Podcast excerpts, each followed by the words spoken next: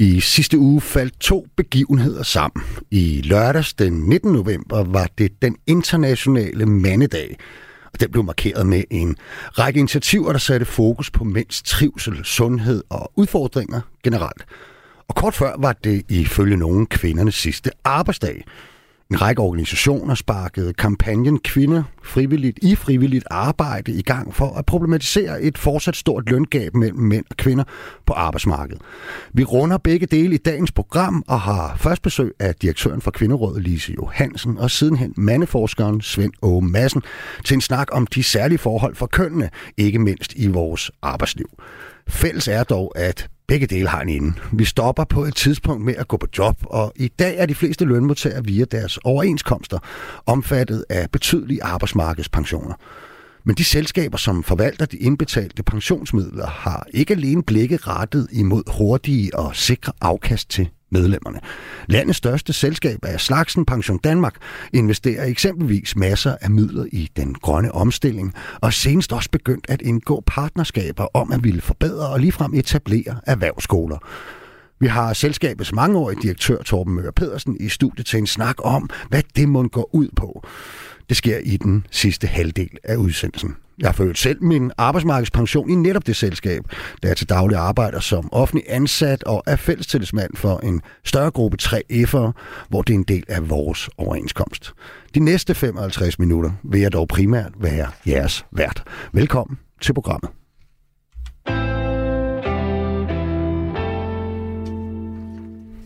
Lise Johansen, direktør for Kvinderådet. Også velkommen til dig. Tak skal du have. Hvad er Kvinderådet for en størrelse? Kvinderådet er en paraplyorganisation for 48 organisationer, deriblandt en masse faglige organisationer. Mads, du skal lige snakke lidt mere direkte. Ja, ja, du står sådan lidt ved siden af mikrofonen, okay. Lise. Men det her, det der ser så fint ud. Og øh, hvis der er nogen, der vil snakke med dig udefra, så kan man altså som lytter også blande sig i, i dagens program. Stille spørgsmål øh, til mine gæster, eller kom med din egen kommentar, og det sker altså ved at sende en sms til 1424. Så skriv endelig ind. Lise. Og det var jo så sammen med en, en, en række fagforeninger herunder nogle af landets absolut største fagforbund, at, øh, at, at, at I er med i kampagnen Frivillig Kvinde i Arbejde, som skal sætte fokus på løngabet mellem mænd og kvinder på arbejdsmarkedet. Og den blev lanceret på det, I kalder for kvindernes sidste arbejdsdag. Det var den 17. november. Hvad, øh, hvad går det ud på? Det går ud på at sætte fokus på, på løngabet mellem mænd og kvinder. Øh, vi kan se øh, på baggrund af tal fra Danmarks Statistik, at der er en forskel på mænd og kvinders timeløn på 13,5 procent. Og øh, 13,5 procent, det er lige det, der er tilbage af arbejdsåret, samme løns. Så øh, hvorfor ikke øh, tjekke ud af det lønnede arbejde der, og på den måde øh, skabe øh, ligeløn? Og det I mener, det har I øvrigt heller ikke nogen indflydelse på, så vil det i hvert fald få konsekvenser. Det er selvfølgelig ikke, at så skal alle kvinder øh, gå hjem fra produktionen og sygehusene, og hvor man nu går og passer sit arbejde. Nej, det var derfor, vi i år havde tækket på, at øh, nu har vi frivillighedsarmbånd på resten af året, ligesom man kender fra festivaler. Mm. At nu, øh, nu tjekker vi så ind på arbejdsmarkedet øh, med, øh, altså med frivillighedsarmbåndet. Altså vi er frivillige mm. resten af året. Ja, og du siger jo tallet, altså 13,5 procent. Hvad er det for et øh, statistisk materiale, som, som, som underbygger den, øh, den konklusion? Det er tal fra Danmarks Statistik på, på øh, timelønnen for en gennemsnitsmand øh, mand og en gennemsnitskvinde i Danmark. Øhm, og det er beregnet med det, der hedder standardberegnet timefortjeneste. Så det kan man gå ind på Danmarks Statistik og finde. Mm. Øh, og øh, så, så på den måde er det et helt og bare, og bare så lytterne med, det er, jo, det er jo så en generel betragtning. Det er jo ja. ikke sådan, at enhver kvinde, der går på arbejde, tjener 13,5 procent mindre end den mand, der står øh, lige over for hende eller ved siden af. Vel? Det er et gennemsnit på arbejdsmarkedet, så du har rigtig nok direktøren og rengøringsassistenten med i de mm. her tal. Og øh, vi ser jo, der er tre uligheder, der udspiller sig i det her tal. Vi kan jo se et, ja, over øh, 7 ud af 10 ledere er, er mænd. Øh, derfor placerer de sig jo i den højst lønnede kategori. Mm. Øh, vi kan se, at øh, fag, hvor der er mange kvinder, de er lavere lønnet. Det har Vive øh, dokumenteret. Så endelig så ser vi en klump, hvor øh, mænd og kvinder inden for samme fag tjener øh, forskelligt. Mm. Og det sidste kan vi se blandt andet fra HK's øh, ligelønsberegner. De har opgjort øh, 300 jobfunktioner, øh, det der er tilgængeligt på Danmarks Statistik, og i 91 procent af de jobfunktioner får mænd højere løn. Mm, så er der vel egentlig også en klump, der hedder alle dem, som er, ja det kan være både iværksættere, men det kan også være øh, folk, der ikke arbejder på overenskomst, men på, på ren individuel kontrakt og selv øh, forhandler deres løn, ikke? Jo, men de er jo med i de her tal. Altså ja. på den måde er bruttoløngabet, som vi bruger, det er jo hele baduljen, kan man sige. Er det rigtigt forstået, at, at, at at mens at, hvad kan man sige, løngabet øh, har stået relativt stille siden en gang i 70'erne, hvor vi jo fik en, øh, en ligelønslov, øh, så faktisk de senere år, jeg kan ikke lige huske hvor meget, men i de senere år, øh, så er der faktisk sket et ryg i, i positiv retning. Altså man kan se, at bruttoløngabet er blevet mindre. Mm. Øh, nu har jeg jo arbejdet med det her de sidste 10 år. I den periode er bruttoløngabet øh, faldet øh, med over 4 procent point. Så selve bruttoløngabet er faldet, og det er jo fordi, at der sker bevægelser på arbejdsmarkedet. Altså kvinder mm. uddanner sig øh, længere end mænd, øh, for eksempel. Mm. Og vi kan se ja, lidt altså mere bevægelse. Ja, ja. ja, vi kan se lidt mere bevægelse mellem det offentlige og private arbejdsmarked. Så bruttoløngabet er blevet indsnævret. Problemet er, at vi faktisk ikke kan se helt samme udvikling med, øh, øh, med det, man kan sige, inden for fagene. Mm. Okay, og øh, der er meget energi i det her emne. Det er der sikkert også i det næste, jeg skal tale om, som handler om mænds øh, mm. trivsel, sundhed osv. Øh, der er allerede kommet en række øh, sms'er ind. Lad os bare lige tage en, som, som, som faktisk jo, jo rammer noget. Den kritik, der måske har været af, af hvad hedder det, af kampagnen ind. Øh, de 13,5 procent er der ikke beregnet en brancheforskel. Kan det ikke blive et for stort misvisende tal med venlig hilsen? Jesper. Og, og, og den har jo faktisk mødt noget kritik, den ja, her... Øh, det må man sige. Ja, ikke? Øh, har det overrasket egentlig? Øh, altså, vi laver jo kampagnen... Øh, med det her provokerende twist, især mm. øh, kvindernes sidste arbejdsdag. Det ved vi udmærket er provokerende, og det er jo en del af kampagnen. Mm. Øh, og det giver raballer hvert år. Den her kampagne har ja. jo kørt de sidste 10 år faktisk, og det har givet rigtig meget raballer i år. Øh, vi siger jo ikke på noget tidspunkt, at det her er en, løn, en lønforskel for folk inden for samme fag. Mm. Øhm, vi, har, vi bruger 13,5 procent, fordi det er det tal, der findes. Det er svært mm. at blive enige om mange andre tal øh, på det her felt. Men, men er kampagnen for, for skarp skåret trods alt, så Lise? Fordi at, at, øh, der er jo mange derude, der vil, der vil tænke, at øh, hvis der er en, en kvindelig og en mandlig socioassistent, øh, så arbejder på den samme overenskomst, så får de vel det samme i løn. Men det gør øh, de ikke. Det gør de ikke? Nej. Vi kan se, i 9 ud af 10 arbejdsfunktioner er der en lønforskel. Mm. Øhm, vi kan ikke blive præcis klog på, hvad der er diskrimination, og grunden til, at vi ikke kan det, det er, fordi vi kan få de her oplysninger frem. Det kræver nu engang, at vi kan fremlægge en sag. Der har været rigtig, rigtig få sager, og det skyldes, at vi ikke har oplysningerne. Det er også derfor, at kampagnen mm. gerne vil sætte fokus på, at vi skal have lønforskellene frem i lyset. Ja. Du har ingen chance for. Du har retten til ligeløn i dansk lov, i EU-direktiver, i ILO-konventioner, men du har ingen mulighed for at efterprøve den ret, for du har ikke adgang til oplysninger, der gør det muligt at efterprøve det. Så det vil vi selvfølgelig gerne sætte fokus på. Så er der lavet nogle øvelser, kan man forklare de her forskellige dele? Netop som spørgsmålet også adresserer, kan vi sige noget inden for samme branche. Mm. Og igen er det jo svært, fordi det kræver jo konkrete oplysninger på den enkelte arbejdsplads. Men VIVE har forsøgt af flere omgange. Lønkommissionen gjorde det samme. Kan vi se, når en mand og en kvinde fordeler sig lige på branche, på ancienitet, på uddannelse, på jobfunktion, hvor stor er lønforskellen så? Mm. Og Vive, den seneste, er kommet frem til et øh, en lønforskel på 7,1 procent. Øh, lønkommissionen kom frem, og det var lidt tidligere, kom frem til en, der hed 7,4 procent. Øh, og det er altså folk, der fordeler sig helt præcist mm lige. Hvis, hvis vi lige skal have lytterne med derude, tænker ja. så øh, fordi noget både af kritikken, men også noget af det, vi taler om her, ja. det er jo, at øh, noget af lønforskellen, den gennemsnitlige og statistiske, den kan forklares ved nogle strukturer, man ja. så må sige, i vores samfund. Typisk, at øh, kvinder arbejder oftere i øh, den oftere lavere lønnede offentlige sektor. Kvinder har øh, et større fravær på arbejdsmarkedet, flere deltidsstillinger, øh, længere barsel, øh, tager flere barns første sygedag, overlov, osv.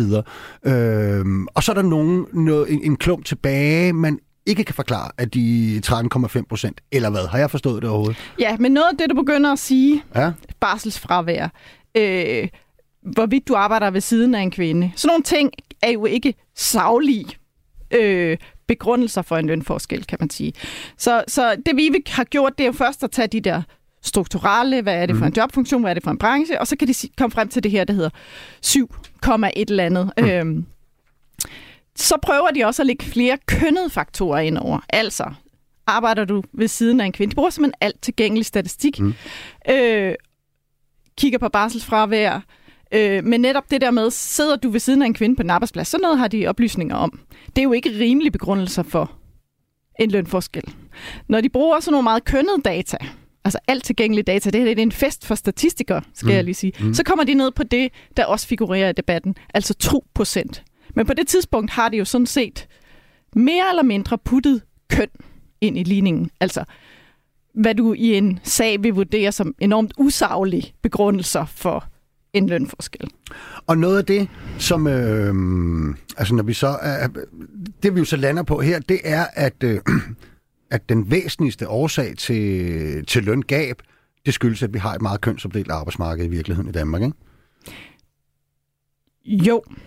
Altså, det er en, det er Og hvad er forklaringen på det? Hvorfor har vi et så... Fordi det, det er jo ikke nødvendigvis sådan i lande, vi ellers sammenligner os med, at, øh, at det er lige så kønsopdelt, Nej, øh, det er deres rigtigt. arbejdsmarked. Og det er en meget væsentlig faktor i det her. Det er, at vi laver forskellige ting.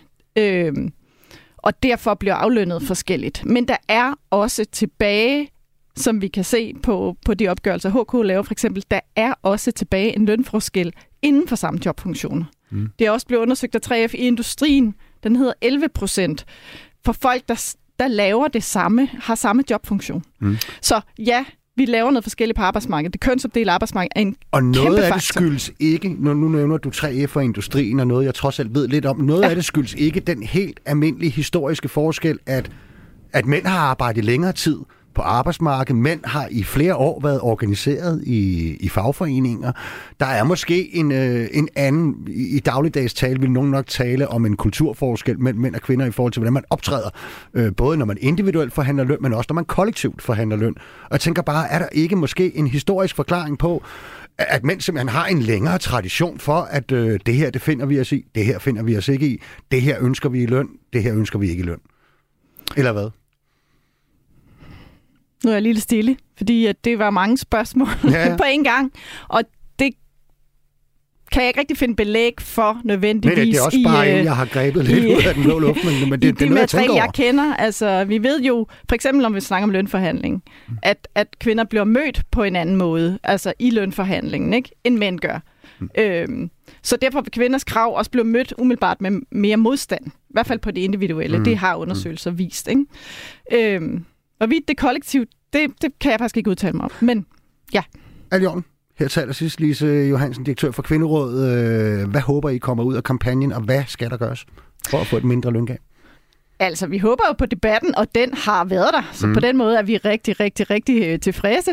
Øh, vi vil gerne have sat mere fokus øh, på, ja, øh, at, at kvinders arbejde jo generelt aflønnes øh, lavere. Det gælder jo både på et strukturelt niveau og på et individuelt niveau vil vi rigtig gerne have folk til at snakke om løn ude på arbejdspladserne, mm. og vi vil rigtig gerne have noget lovgivning, der får øh, lønforskellene frem i lyset, så vi rent faktisk har mulighed for at, at køre de her sager. Altså at og, og vide, om vi rent faktisk får lige løn, når vi nu har retten. Okay. Held og lykke med det projekt. Tak skal du Lise have. Johansen, direktør for Kvinderådet, tusind tak, fordi du ville deltage i programmet. Og som nævnt i indledningen, så var det i sidste weekend også den internationale mandedag. Så nu retter vi blikket mod mændene, om man så må sige. Og til at hjælpe os med det, skulle jeg meget gerne have dig, Svend Åge Madsen, med på en telefon. Det har du. Hej Svend Åge. Du er blandt andet forskningsleder på Rigshospitalet, hvor du har forsket i mænds sundhed de sidste par årtier. Og så er du også formand for det, som hedder Forum for Mænds Sundhed. Det er korrekt. Ja. Når snakken falder på ulighed eller udfordringer i mænds arbejdsliv, kommer det rigtig tit til at handle om barsel. Det har det i hvert fald gjort her øh, som en af de store debatter det seneste års tid eller halvanden. Og, og, og der er også andre skævheder, nogle som også har direkte konsekvenser for mænds sundhed og velbefindende generelt. Hvad er det for nogle af de mest alvorlige skævvridende tendenser, vi ser i dag ifølge dig? Altså man kan sige, den, det, det allermest skævvredende, det er jo det der med, at når du er uden for arbejdsmarkedet, hvordan går det der så? Øh, og der ved vi bare, at der er en kæmpe stor gruppe mænd, som det går rigtig dårligt, når de er uden for arbejdsmarkedet, når de er arbejdsløse, når de er pensioneret, når de er øh, af forskellige grunde sygemeldt fra arbejds, arbejdsmarkedet.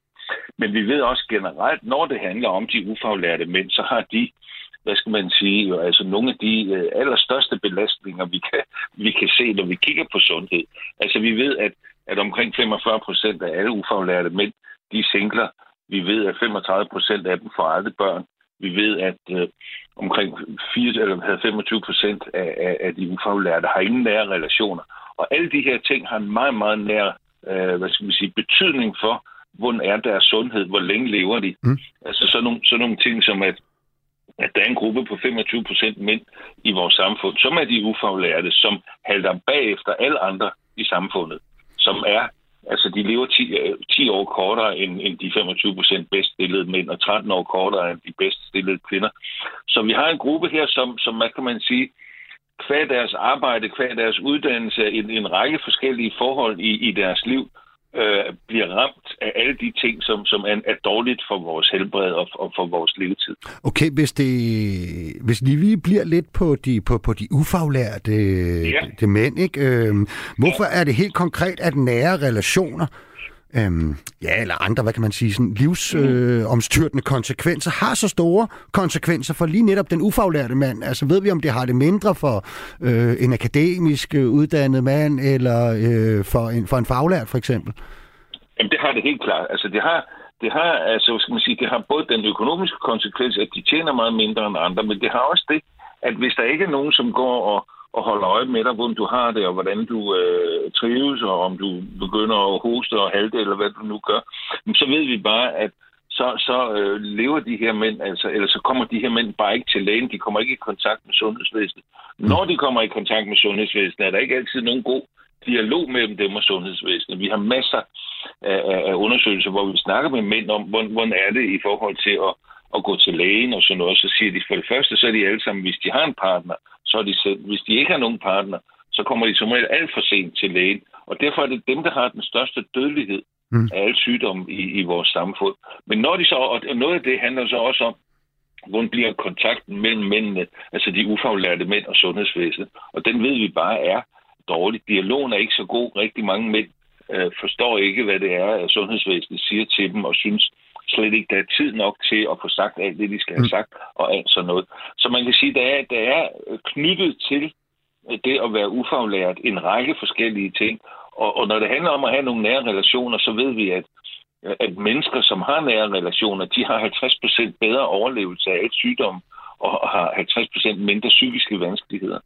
Og der tror jeg bare, vi skal være opmærksom på, at i de her år er der, at den her gruppe måske bliver mere og mere sårbar over for både fysiske og psykiske øh, problemstillinger, mm. fordi de, de halter bagefter med uddannelse.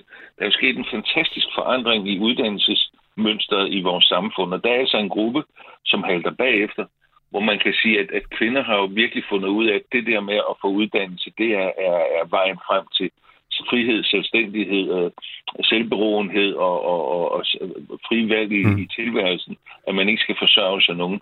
Og der kan man sige, at når man har undersøgt det og spurgt mænd og kvinder om, hvem synes, det er vigtigt at have en partner, så er det 68 procent mænd, der siger, det er vigtigt at have en partner, og 56, kun 56 procent kvinder, der siger, det er vigtigt at have en partner. Mm. Og der kan man sige, at det, dem, der bliver ramt af det, er jo altså, eller ramt af det, som, som lander i det, det er så de ufaglærte, hvor 45 procent af alle ufaglærte mænd er singler. Og vi ved, at mænd, mænd der er single, de lever syv år kortere end mænd, der bor i parforhold. For kvinder er det kun den halve effekt. Så, så der er en lang række forhold her, som, som hvad skal man sige, ligesom dynger sig ovenpå hos de ufaglærte mænd. Mm. Nu, nu, nu nævnte du selv, øh, hvad kan man sige, udvikling inden for, for, for uddannelse for kvinder, ja.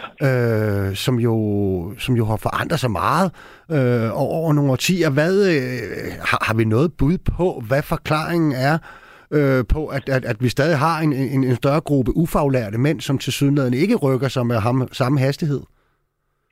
Altså, jeg tror, det, altså, det, er, det er mange forskellige ting, men man kan sige, at det ser ud som om det der med at tage uddannelse, det er virkelig noget, som altså fra, fra Sicilien til Nordkap og fra, fra øh, Slovenien til, til Portugal, i alle de lande, der tager kvinder mere uddannelse end mænd. Dem, der kommer ind på Københavns Universitet her i sommer, eller kom ind her i sommer, det var noget i stil med 68 procent kvinder, eller 32, eller jeg kan ikke huske et eller andet i den størrelsesorden, men altså næsten op mod efterhånden dobbelt så mange øh, kvinder som mænd får, får den her lange, lange uddannelse. Så er der nogle andre områder, mænd er i flertal på, også på længere uddannelse, men, men, men, men det ser ud som om, at det er et, et frigørelsesprojekt for kvinder, det her med at blive selvstændige, mm.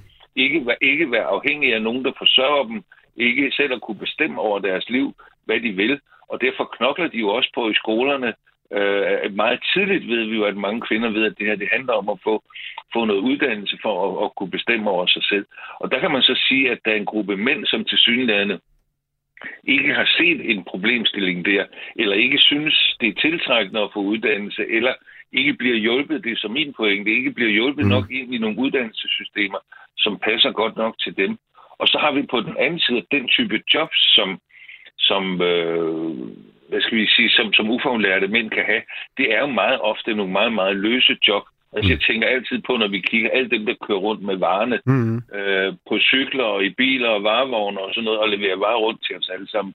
Der har vi virkelig en stor gruppe ufaglærte mænd, som i gamle dage måske var på nogle arbejdspladser, nogle, nogle øh, byggepladser, noget andet, men hvor den der ufaglærte øh, hvad hedder sådan noget, kvalifikation, eller hvad vi skal kalde det, ikke, ikke kan bruges længere i øjeblikket, fordi at i, i mange af de der erhverv, hvor mændene tidligere havde ufaglærte job, der kræves der meget mere uddannelse hmm. end øh, faglært uddannelse, end man har haft før. Jeg kan heller ikke lade være, så, ja, jeg kan heller ikke lade være med at tænke på, Svend, at, øh, at, at, at, hvad kan man sige, selve den store arbejdsplads, hvor trods alt før øh, øh, mange af de mandsdominerede fag, det var jo på store produktionsvirksomheder, fabrikker og, og, og så videre, hvor der måske i større grad, jeg, jeg aner ikke om det passer, men måske i større grad var, øh, hvad kan man sige, nogle levende arbejdsfællesskaber, hvor man trods alt måske også kunne hjælpe hinanden i fravær af en partner øh, til at komme til lægen, eller til at passe det bedre på sig selv, have nogle samtaler omkring den slags. Er der måske også noget i den udvikling, at, at for det første er vores arbejdspladser mere fragmenteret, der er langt flere, som du nævner, øh, i servicebranchen, i transportbranchen, som, hvor, hvor man altså øh, far rundt alene. Øh, man har ikke særlig mange øh, fysiske kollegaer. Og, og det der arbejdsfællesskab, som, som der engang var blandt nogle af de traditionelle mandefag, det, det, er, det er måske ved at blive visket lidt mere væk. Jamen, det tror jeg, at du har fuldstændig ret i. Altså, man kan jo sige, at netop alle de der i transportsektoren, som er rigtig, rigtig mange ufaglærte, men de har som regel ikke en decideret arbejdsplads eller et arbejdskollektiv eller mm. fællesskab, eller hvad man vil kalde det. Der er heller ikke så meget engagement i den fagforeningsmæssige ting længere, som jo også var en form for fællesskab, kan man sige. Ikke? Og så betyder familien og, og, og livet udenom arbejdspladsen jo også mere for mange mennesker, end det måske gjorde tidligere. Blandt andet fordi man ikke, ophold, eller man ikke længere opholder sig så mange timer på arbejdspladsen, som dengang der var 48 timers arbejdsuge. Så der tror jeg, der er forsvundet et kæmpe, kæmpe mandefællesskab, som som svækker mændene i høj grad, hvis ikke de har nogle andre mm. fællesskaber, de kan være i. Og derfor tænker jeg jo også meget især for ufaglærte, men generelt for mænd jo, at, at, at hvor man kan sige, at kvinderne de har fundet et, et projekt, der hedder uddannelse for at blive styrket i samfundet, mm. så tror jeg, man kan sige, at, at for mænd i høj grad er der behov for fællesskaber, hvor mænd kan blive styrket til at klare de udfordringer og ting, der er i samfundet. Både når det handler om sundhed og sygdom, men jo også at tage uddannelse og også engagere sig i samfundet på forskellige måder, der, der har, har fællesskabet på arbejdspladsen ofte været meget vej, vejen for mange mænd. Ja. Og det kan man bare sige, det, det siver ud nu. Og derfor arbejder vi jo i Forum for Mænd Sundhed, som jeg er formand for, rigtig meget for, med det, der hedder Mænds Mødesteder, som er forsøg på at få nogle muligheder for fællesskaber for mænd, som ikke har det i deres arbejde og andre steder. Jeg tænker tit på, når jeg sidder herude på Midtjylland og kigger ud af vinduet, så holder der meget tit sådan en en, en lastbil herude bag ved marken. Og øh, der ved jeg, at det er en langtogschauffør, som øh, kører der og kører ned til alle mulige steder i Europa og frem og tilbage. Og det er meget svært for ham at have et fællesskab øh, mm. med nogen, og, og, og han kommer sent hjem, og han kører tidligt og alt sådan noget. Så jeg tænker for eksempel alle de der chauffører og sådan noget, de, de har, har meget svært ved det, hvis ikke vi finder nogle måder at skabe nogle fællesskaber for dem. Okay. Du har nævnt en, en række øh, både øh, statistikker og konsekvenser, øh, som man vel godt kan kalde øh, for, for særlige udfordringer for, for mænd eller folk i mandefag. Ja, øh, ja. En, en anden, man kan, kan, kan tage fat i, det er den nye opgørelse for arbejdstilsynet, som også viser, at 9 ud af 10 personer, som har mistet livet i forbindelse med en arbejdsulykke, i Danmark i de seneste syv år af mænd. Alene i, ja. i 2022 er der forløbig registreret ja, ja. 31 dødsulykker og i 30 af dem var det altså en, en mand, der mistede livet. Men noget, noget andet, som jeg ved, du, du, du også mener er, er meget vigtigt at være opmærksom på, Svend det er, øh, og det har vi jo lige talt med Lise Johansen fra, fra, fra Kvinderådet om også, altså det er jo, at vi, vi har et relativt kønsopdelt arbejdsmarked i, mm. i Danmark. Ikke? Øh, hvordan er det, vi skiller os ud i forhold til andre lande, og hvad er problemet med det? Jamen altså, man kan sige, vi, vi, det, det er lidt dobbelt, hvordan vi skiller os ud med det, kan man sige. Fordi på den ene side, så har vi i meget høj grad i sundhedssektoren det aller, aller mest opdelte arbejdsmarked. Altså Danmark har mm. øh, omkring 3, 3 procent mandlige sygeplejersker. I Norge er det for eksempel 7, og i Italien er det 25 procent mandlige sygeplejersker. Så der er noget helt særligt i Danmark. Og nu bliver det sådan, at lægerne de er markant flertal øh, i Danmark, og også 70 procent af dem, der kommer ud fra lægestudiet nu, er kvinder flertal af praktiserende læger er kvinder. Så det har vi på den ene side, kan man sige, en virkelig, virkelig stillestående ting, eller, eller en, en ting, der er så markant kønsopdelt. Men på den anden side har vi trods alt jo også, at rigtig, rigtig mange kvinder søger ind ved politiet. Rigtig mange kvinder søger ind mm. ved, ved militæret eller forsvaret. Så, så der er nogle andre steder, hvor man kan sige, at kvinderne de udvider nogle ting der. Og, og, øh, men det, det store spørgsmål er jo, hvordan, når, når vi i, i vores tid snakker så meget om, hvordan får vi personale i sundhedssektoren, i plejesektoren mm. og alt muligt. Så hver eneste gang, vi tænker på det og ser et billede i avisen, så ser vi nogle kvinder i hvide kitler, eller blå kitler, eller hvad det er. Og, og vi har slet ikke fået diskuteret, synes jeg, øh, i, i, i den her mangel på arbejdskraft øh, i, i, i, i hele servicesektoren. Hvordan kunne vi engagere nogle af de mænd, som faktisk jo øh, ikke har så gode arbejdsvilkår, og ikke har jobs måske, og unge mænd, som, som ikke kommer i gang med uddannelse, hvordan kunne vi også tænke dem ind som en løsning?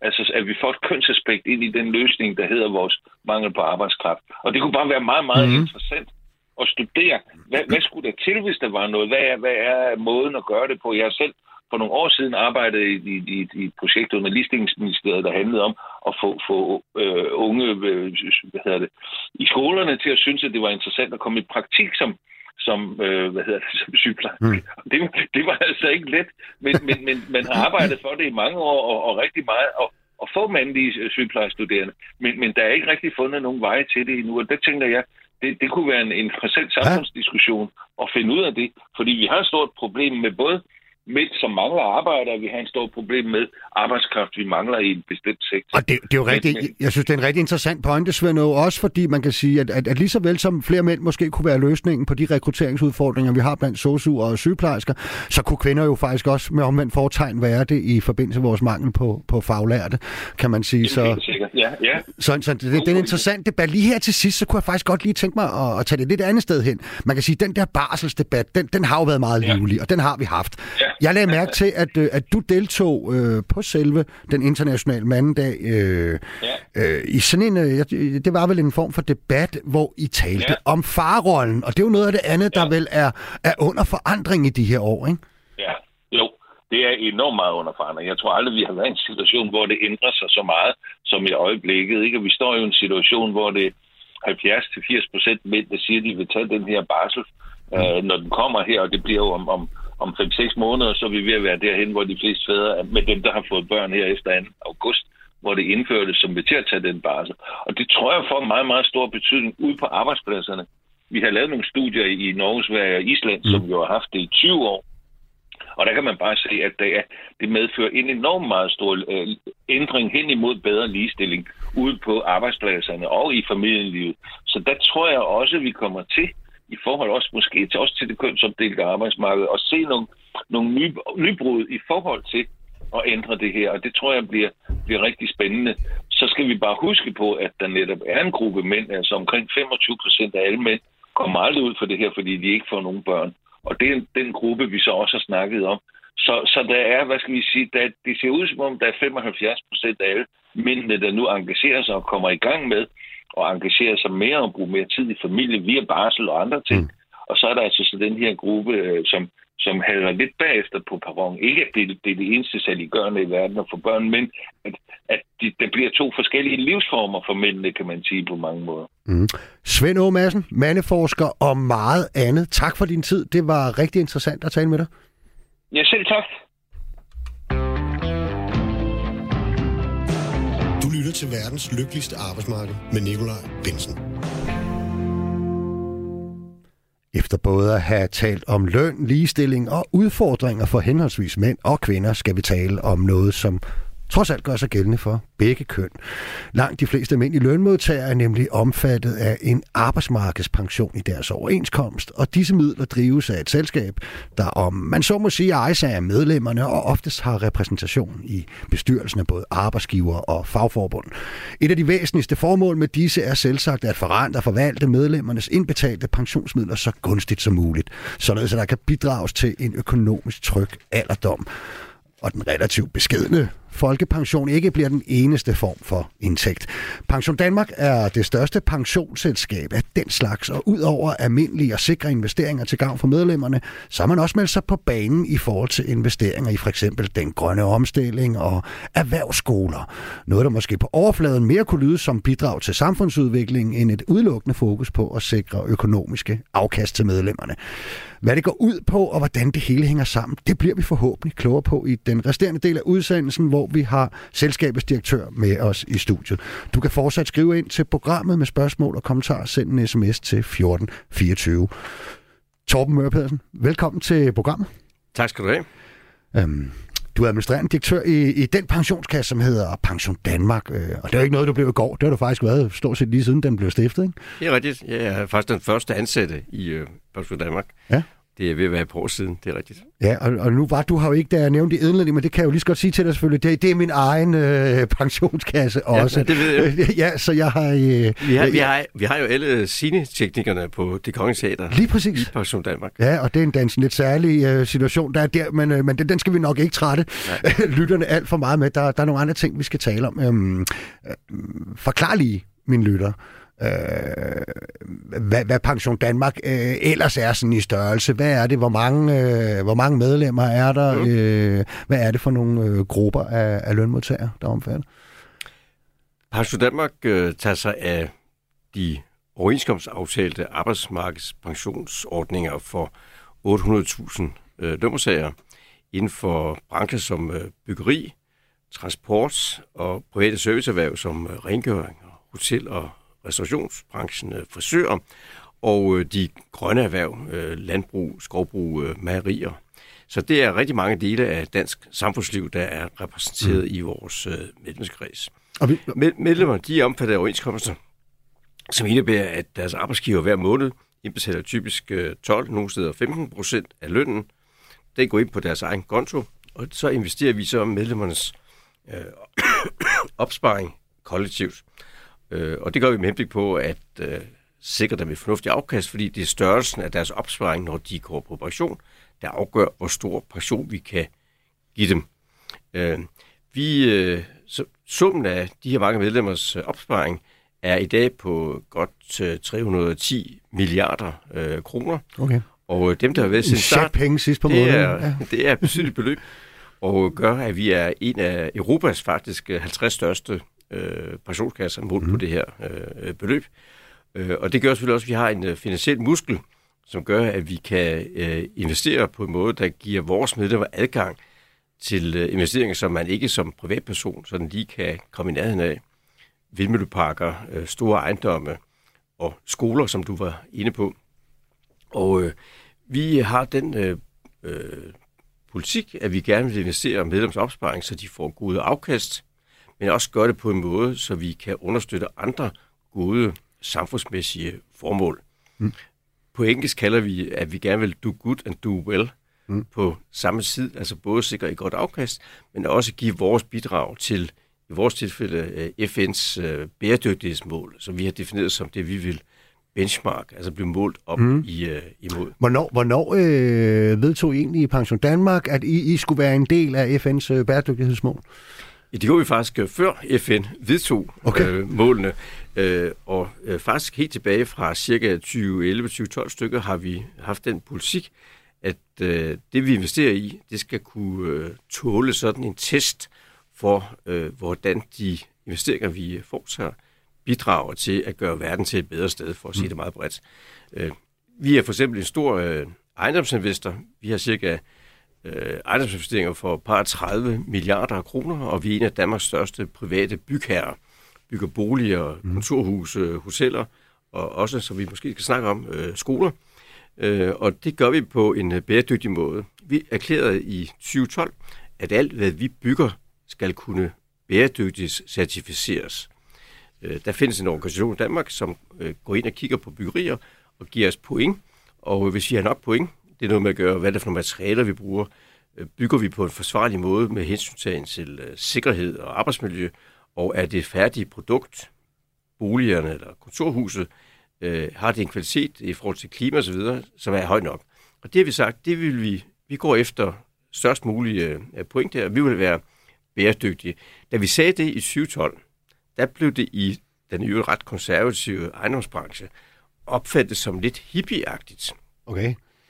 I dag, 10 år senere, der er det mainstream. Det er det, alle har opdaget, mm. er den rigtige måde at tænke byggeri på. Som øh, mange af lytterne måske ved, så udgør at repræsentere øh, øh, ejendom og byggeri en meget stor del af den globale CO2-udledning. Mm. Faktisk er det omkring 30 procent af den samlede CO2-udledning, der kan føres tilbage til byggeri, både når man bygger, men også når man drifter bygninger i form af opvarmning mm. og slags. Så der er faktisk rigtig meget øh, klima vundet ved at tænke det ind fra, fra start. Men ikke bare øh, for at gøre noget godt for klimaet og andre ting. Det har også vist sig, at det er det, folk de gerne vil bo i. Så når mm. vi bygger boliger, så kommer de unge familier og spørger, er det her bæredygtigt? Fordi det er der, de gerne vil have, at deres børn skal vokse op. Når vi bygger kontorhuse, så er det ikke bare den unge øh, ansvarlige for CSR, øh, der siger, at vi skal have et bæredygtigt kontorhus. Det er også den administrerende direktør og finansdirektøren, for de har regnet ud, at det at bo i et bæredygtigt kontorhus er en meget bedre økonomisk forretning, end at bo i et konventionelt byggeri. Mm. Fordi summen af husleje og øh, varmeudgifter og, og så videre, plus øh, værdien af et godt arbejdsmiljø og, og høj medarbejdertilfredshed. Det er meget interessant. Så, vi, så, så, det er, så det er et eksempel på det med du good and do mm. well. Det er en rigtig god forretning at bygge bæredygtigt. Og det er der heldigvis rigtig mange arkitekter, ingeniører og entreprenører, der har opdaget. De står så i kø for at få lov til at bygge. Ja, jeg synes, det er interessant, at, at, at du lidt beskriver et pres ude på markedet, man så må mm. sige, for, for, for at rykke i den her retning. Og vi kommer til skoledelen lige om, om, om to sekunder, men jeg kunne alligevel godt lige tænke dig og, og spørge du tror du nævnte 2012 som, som tidspunkt, I ligesom begyndte at tænke de her bæredygtighedstermer ja. ind, ind i ting. Var det så et, øh, altså, var det noget, du fandt på, eller var det et pres fra bestyrelsen, eller var det måske lige frem sådan, at det var en debat ude blandt øh, øh, alle jeres øh, 800.000 medlemmer, som, som i højere grad synes, øh, at nu, nu skal vi skrue ind på den her linje? Jamen, der har i alle årene været en øh, diskussion i øh, vores øh, bagland, som består af øh, fagforbund og arbejdsgiverforeninger og rigtig mange øh, tillidsrepræsentanter på de arbejdspladser, der har pension hos os, om hvordan kan vi ans- investere på en ansvarlig måde. Så krav om, at vi skal være en ansvarlig investor, har været der hele tiden. Øh, og det er vi så blevet bedre og bedre til at gøre konkret. Øh, nu nævnte jeg vores byggerier som et eksempel, men øh, det er også cirka 10 år siden, vi gik ind øh, big time i investeringer i øh, vedvarende energiinfrastruktur. Vi er faktisk en af verdens største investorer i øh, offshore vindmølleparker. Okay. Ikke bare i Danmark, men også rundt omkring i, i verden. Øh, og faktisk er det sådan, at øh, den grønne strøm, vi producerer, hvis du opgør vores andel af de her mange vindmølleparker, det svarer til lidt mere end vores 800.000 medlemmers årlige strømforbrug. Så vores budskab til medlemmerne er, at når du tænder for lyset hjemme i øh, lejligheden, så er det faktisk grøn strøm fra din egen mm. vindmølle, der lyser hytten op. Så du får både godt afkast, så du kan have en fornuftig øh, tilværelse som pensionist, men undervejs sørger vi mhm. også for, at øh, du giver dit lille bidrag, men når vi har 800.000 af dem, så bliver det store bidrag øh, til den, øh, i det her tilfælde, grønne omstilling. Okay. Um, ikke så langt fra, hvor vi står og, og sender live lige nu, så øh, er jeg faktisk ude i Valby, der ligger Hotel- og Restaurantskolen nogle lidt. Jeg kørte faktisk lige forbi det mm. til morgen, for I skal være helt Nogle lidt slidte, kan man vel godt sige. Ikke? Øh, måske endda lidt forsømte øh, bygninger, PT.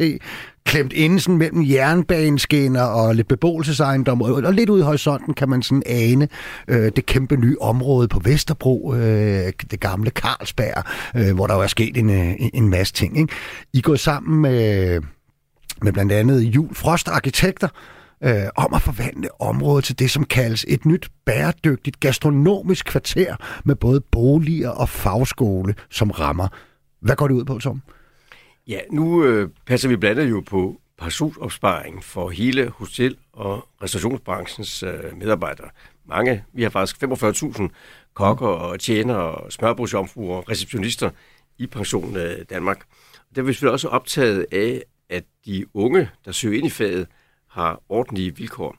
København er jo blevet en af verdens førende gastronomiske øh, hubs, øh, og folk kommer rejsende til København for at smage på alt det øh, fantastiske mad, der kan produceres på restauranterne.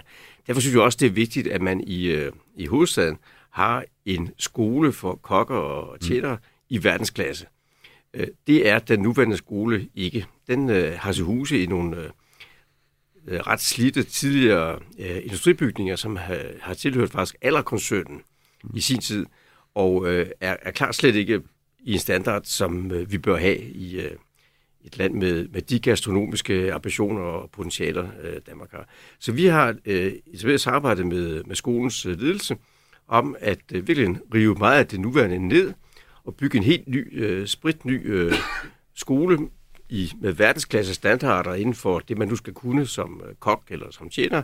Og så bruger vi noget af det frigjorte areal til at bygge øh, ungdomsboliger til de øh, til eleverne på skolen, mm. men også... Kun, skal man gå på skolen, eller kan... Nej, det, det, det vil, ja, men vi, vi forventer, at mange af beboerne i mm. øh, ungdomsboligerne vil være øh, tjener- og kokkeelever på, på skolen. Der er også nogen, der ikke lige bor i København, men kommer til København mm. for at tage uddannelsen. Men så er der også øh, almindelige familieboliger, så dem, der gerne vil bo øh, bæredygtigt i Velby, vil få den øh, mulighed. Og øh, det er øh, et af flere eksempler på vores investeringer i erhvervsskoler. Det, det er noget ret nyt, vi har kastet mm. os over. Øh, vi er i gang med at bygge en ny øh, teknisk skole i Ballerup, det hedder Next. Vi skal bygge en øh, klimaerhvervsskole i øh, Esbjerg. Mm. Vi skal bygge en ny håndværkerskole i, øh, i Hadsten uden for øh, Aarhus.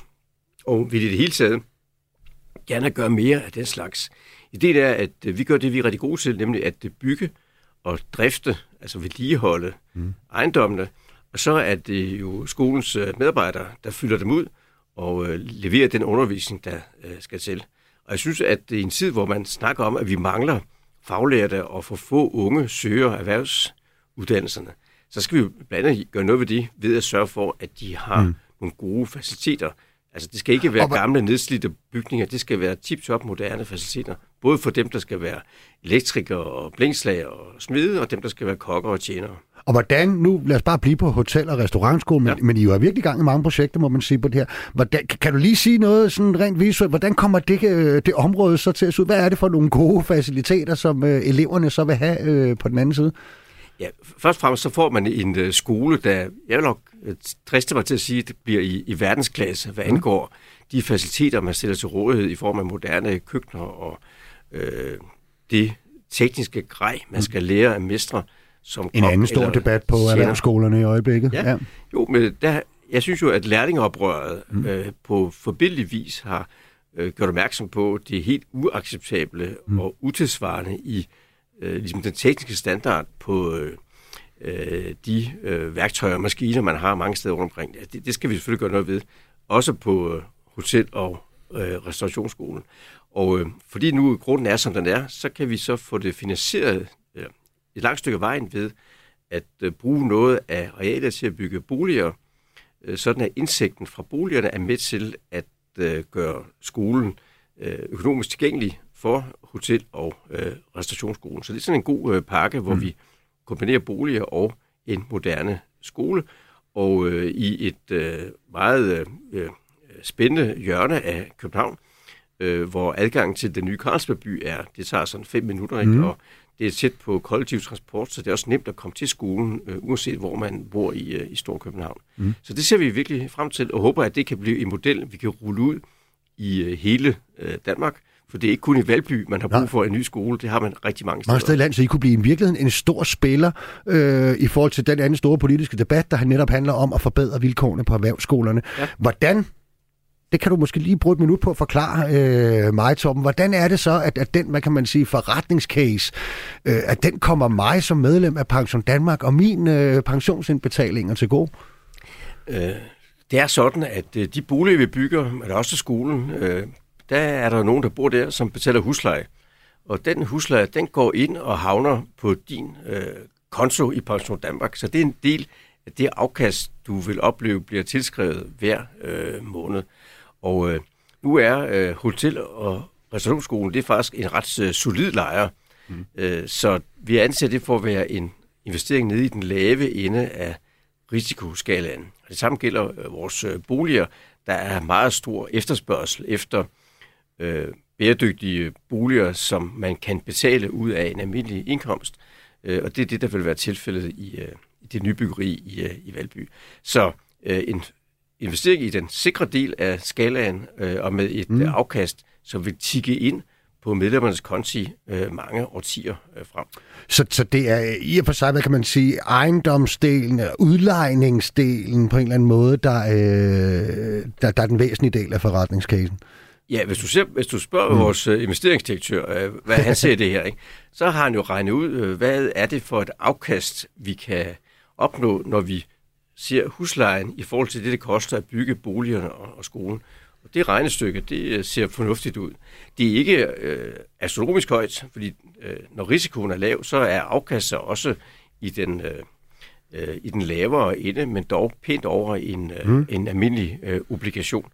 Så vi, vi tror, at det både bliver øh, godt for medlemmers opsparing og godt for de øh, elever, som øh, bliver nogle af den kommende generations øh, fremragende kokker og øh, tjenere.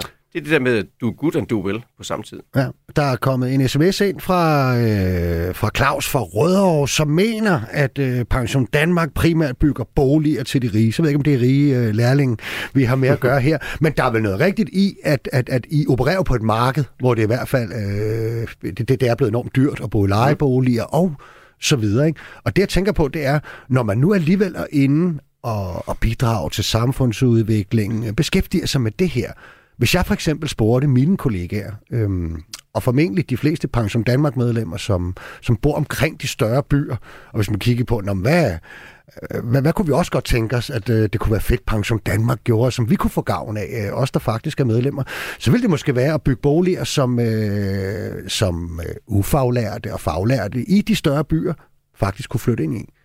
Jamen, det er sådan set øh, helt enig i, og øh, det er et kæmpe problem at boligpriserne er kommet så højt op, som øh, de er i, øh, i de store byer. Det kan være, at øh, rentestigningerne og, og omslaget i konjunkturerne får gjort noget ved det. Altså i, øh, i hovedstadsområdet mm, er, Aktuelt, ja. er, er priserne på, på øh, ejerlejligheder jo faldet med sådan en 14-15 procent øh, i løbet af, af 2022. Øh, så det er måske en korrektion, som gør, øh, at vi kommer lidt nemmere øh, lidt, lettere, eller lidt tættere på at gøre det tilgængeligt for, for almindelige indkomster. Men når vi bygger, så gør vi det faktisk i ret stor skala, altså bygger mange boliger i, i række, og det gør, at vi kan effektivisere produktionen af boligerne i forhold til at bygge sådan mange enkelt boliger. For eksempel så er vi sammen med By Havn i gang med at bygge, hvad der bliver en helt fantastisk bæredygtig landsby på Amagerfællet, jeg ved godt, det har været omdiskuteret byggeri. Nå, det er men, det. Ja. men øh, det er nu fuldt og det, det bliver et træbyggeri, hvor hver boligenhed bliver faktisk produceret på en, øh, mm. en fabrik oppe i Lykstør ved Limfjorden. Gjort helt færdigt under tag, og bygget, ligesom øh, hvis du forestiller en folkevognsfabrik. Det er sådan et samlebånd, hvor vi producerer mm. en helt masse boliger. Der kommer 2.000 boliger ud på Amagerfælde øh, i bæredygtige øh, træmaterialer, og til huslejer, som vel er sådan 20 procent lavere end øh, hvad man øvrigt kan finde i Ørestad. Så vi prøver faktisk øh, at øh, gøre det, øh, Claus øh, efterspørger. Okay. Um, nu er vi jo lidt inde på, hvad kan man sige, bæredygtighed og den grønne omstilling i det hele taget. Jeg synes, jeg læste for et stykke tid siden, at, at det i virkeligheden er relativt uh, stor del, også af mine midler, der er investeret i, i den grønne omstilling. Hvis du lige sådan skal prøve at sige noget, mm. Torben, om, altså, hvor, hvor aktiv er I på, uh, på det her felt? Jamen, jeg tror er der nok, mere i støbeskeen? Øh, jamen, sådan i alt øh, ubeskeden her, jeg tror nok, vi er den øh, faktisk investor i, øh, i Europa, der er længst fremme. Vi er i hvert fald first mover, den første, der fandt veje til at investere en pæn del af medlemmers opsparing i mm. især øh, grøn øh, vedvarende energiinfrastruktur som øh, vindmølleparker til lands og især til vands, øh, solparker og, og, øh, og det slags. Og det vi står for nu er virkelig øh, det næste kvantespring i den grønne omstilling. Vi var vant til, at den grønne strøm fra vindmølleparkerne går ind i øh, nettet og øh, erstatter sort, sort strøm fra kulfyrede og gasfyrede kraftværker. Det vil stadigvæk være tilfældet, at vi skal have mere af den, fordi vi skal elektrificere øh, stor del af Danmark, elbiler og varmepumper og den slags. Men en stigende del af den grønne strøm, den skal bruges til at producere grøn brint. Mm. Det hedder teknisk Power to X, men hvor man bruger strømmen som input til nogle processer, hvor der kommer grøn brint ud den anden ende. Hvorfor er det interessant? Jo, den grønne brint kan bruges til at producere grøn ammoniak, altså gødning til landbruget, mm. og dermed hjælpe landbruget, som er den helt store CO2-sønder i, i Danmark i dag, men også levere grøn fuel til øh, skibsfarten, til luftfarten og til de tunge lastbiler, som ikke kan elektrificeres. Så vi står simpelthen på kanten af virkelig hvad jeg vil kalde vindeventyr 2.0, øh, hvor vi er meget, meget stor investor. Vi skal til at bygge en kæmpe fabrik i øh, Esbjerg, hvor vi henter strøm ind fra Nordsøen og producerer lige så meget ammoniak, som det danske landbrug i dag importerer som sort ammoniak. Meget af det i øvrigt produceret ved hjælp af russisk gas, som man så slipper for. Og på den måde øh, får vi så medlemmernes øh, mm. opsparing kanaliseret ned i projekter, som gør rigtig meget godt for klimaet, men også samtidig giver adgang til lange strømme af stabile øh, afkast øh, mange årtier øh, frem. Er der politisk nu, når vi er ved det? Fordi det virker virkelig som om, at Pension Danmark er en, en meget stor og aktiv spiller på det her område, og, og I er meget øh, langt fremme på en eller anden måde. Er der, øh, er der politisk tempo nok? Forstår øh, det politiske Danmark også? Fordi at, for dig er det jo en forretningscase og, og muligheder for alle mulige ting. Øh, forstår man også det? Jeg synes, det største problem i øh, dansk øh, energi- og klimapolitik i dag er den øh, utilstrækkelige hastighed, hvormed man træffer beslutninger om at sætte tingene i gang. Mm. Man har nogle meget fine erklæringer og målsætninger. 70% CO2-reduktion inden 2030 osv. Det vi mangler nu, det er, at man fra det politiske system siger go og går i gang med, giver sådan nogle som os mm. og vores partnere øh, øh, grønt lys til at begynde at øh, sætte de her vindmølleparker op mm. i Nordsøen og i, øh, i Østersøen. For bygge de energiøer, der skal bruges til at producere grønt brint, og helt tiden på den måde går fra smukke skåltaler til mm. konkret action. Vi skal have sat spaden i vandet, øh, hellere i, øh, i dag end i morgen. Mm. Ja, til, til, til sidst, Torben, øhm, jeg kan ikke lade være med at tænke på, at, at, at vores arbejdsmarked har forandret sig, og, og, og hvad kan man sige, tidspunktet bare, øh, jeg skal på pension på, men øh, især mine yngre kollegaer, det, det er jo under drastisk øh, udvikling, kan man sige, og forandring. Øhm, er der også en ny måde at tænke øh, det at være pensionskasse på, Øh, Øh, I, I har jo over nogle år gået meget ind i sundhedsordning og fokuserer mere på efteruddannelse, kompetenceudvikling mm. og nogle andre ting. Altså skal vi også tænke over en helt anden måde i virkeligheden, hvor at, at der skal vise lige så meget fokus på den tid, hvor vi er på arbejdsmarkedet, som på øh, at have flere penge, når vi engang er stoppet? Det er vi helt enige i. Altså vi er virkelig jo en virksomhed, der repræsenterer velfærdssamfundet version 2.0. Vi går ind og supplerer de øh, offentlige velfærdsydelser inden for områder som pension, øh, sikring, efteruddannelse og øh, sundhed og forebyggelse. Vi har et meget stort program, hvor vi hjælper medlemmer med at passe på deres helbred, så de mm. kan holde til at være på arbejdsmarkedet helt der frem til slut øh, 60'erne. Vi hjælper dem med at vedligeholde deres øh, kompetencer gennem et meget stort program for støtte til relevant efteruddannelse, så de også, når de er 50 plus, er en efterspurgt arbejdskraft på, på arbejdsmarkedet. Så undervejs i arbejdslivet, det hjælper vi dem med at passe på helbred og på deres øh, kompetencer, Øh, det gør også, at de ender med at have en større opsparing end ellers, og gør derfor også, at de kan se frem til en rigtig fornuftig tilværelse som øh, pensionist i, øh, i kolonihaven, eller øh, hjemme i haven, eller hvor man nu ellers vil tilbringe øh, de sidste cirka 20 år af ens øh, tilværelse. Det sidste var jeg glad for, du nåede at sige. Torben Møger Pedersen, tusind tak, fordi du ville kigge forbi. Det har været spændende. Jeg håber også, du synes, at tiden den var, den var godt brugt. Den er fløjet, så selv tak. det er så lidt. Også tak til jer, der lytter med derude. Vi er som altid tilbage igen i næste uge, samme tid og sted. Du kan som altid efterfølgende hente det her og alle vores andre tidligere udsendelser som podcast. Det kan du for eksempel gøre via Radio 4's app eller der, hvor du nu normalt hører din podcast. Og har du en god idé til noget, vi skal tage op i programmet, så skriv en mail til arbejdsnabelagradio4.dk. Verdens lykkeligste arbejdsmarked, det er produceret af Rakkerpark Productions for Radio 4. Det var til rettelagt af Julie Lindhardt Højmark, og dagens producer, det var Mads Gordon Lade Karl. Vi høres ved, og lige om lidt, så er der nyheder.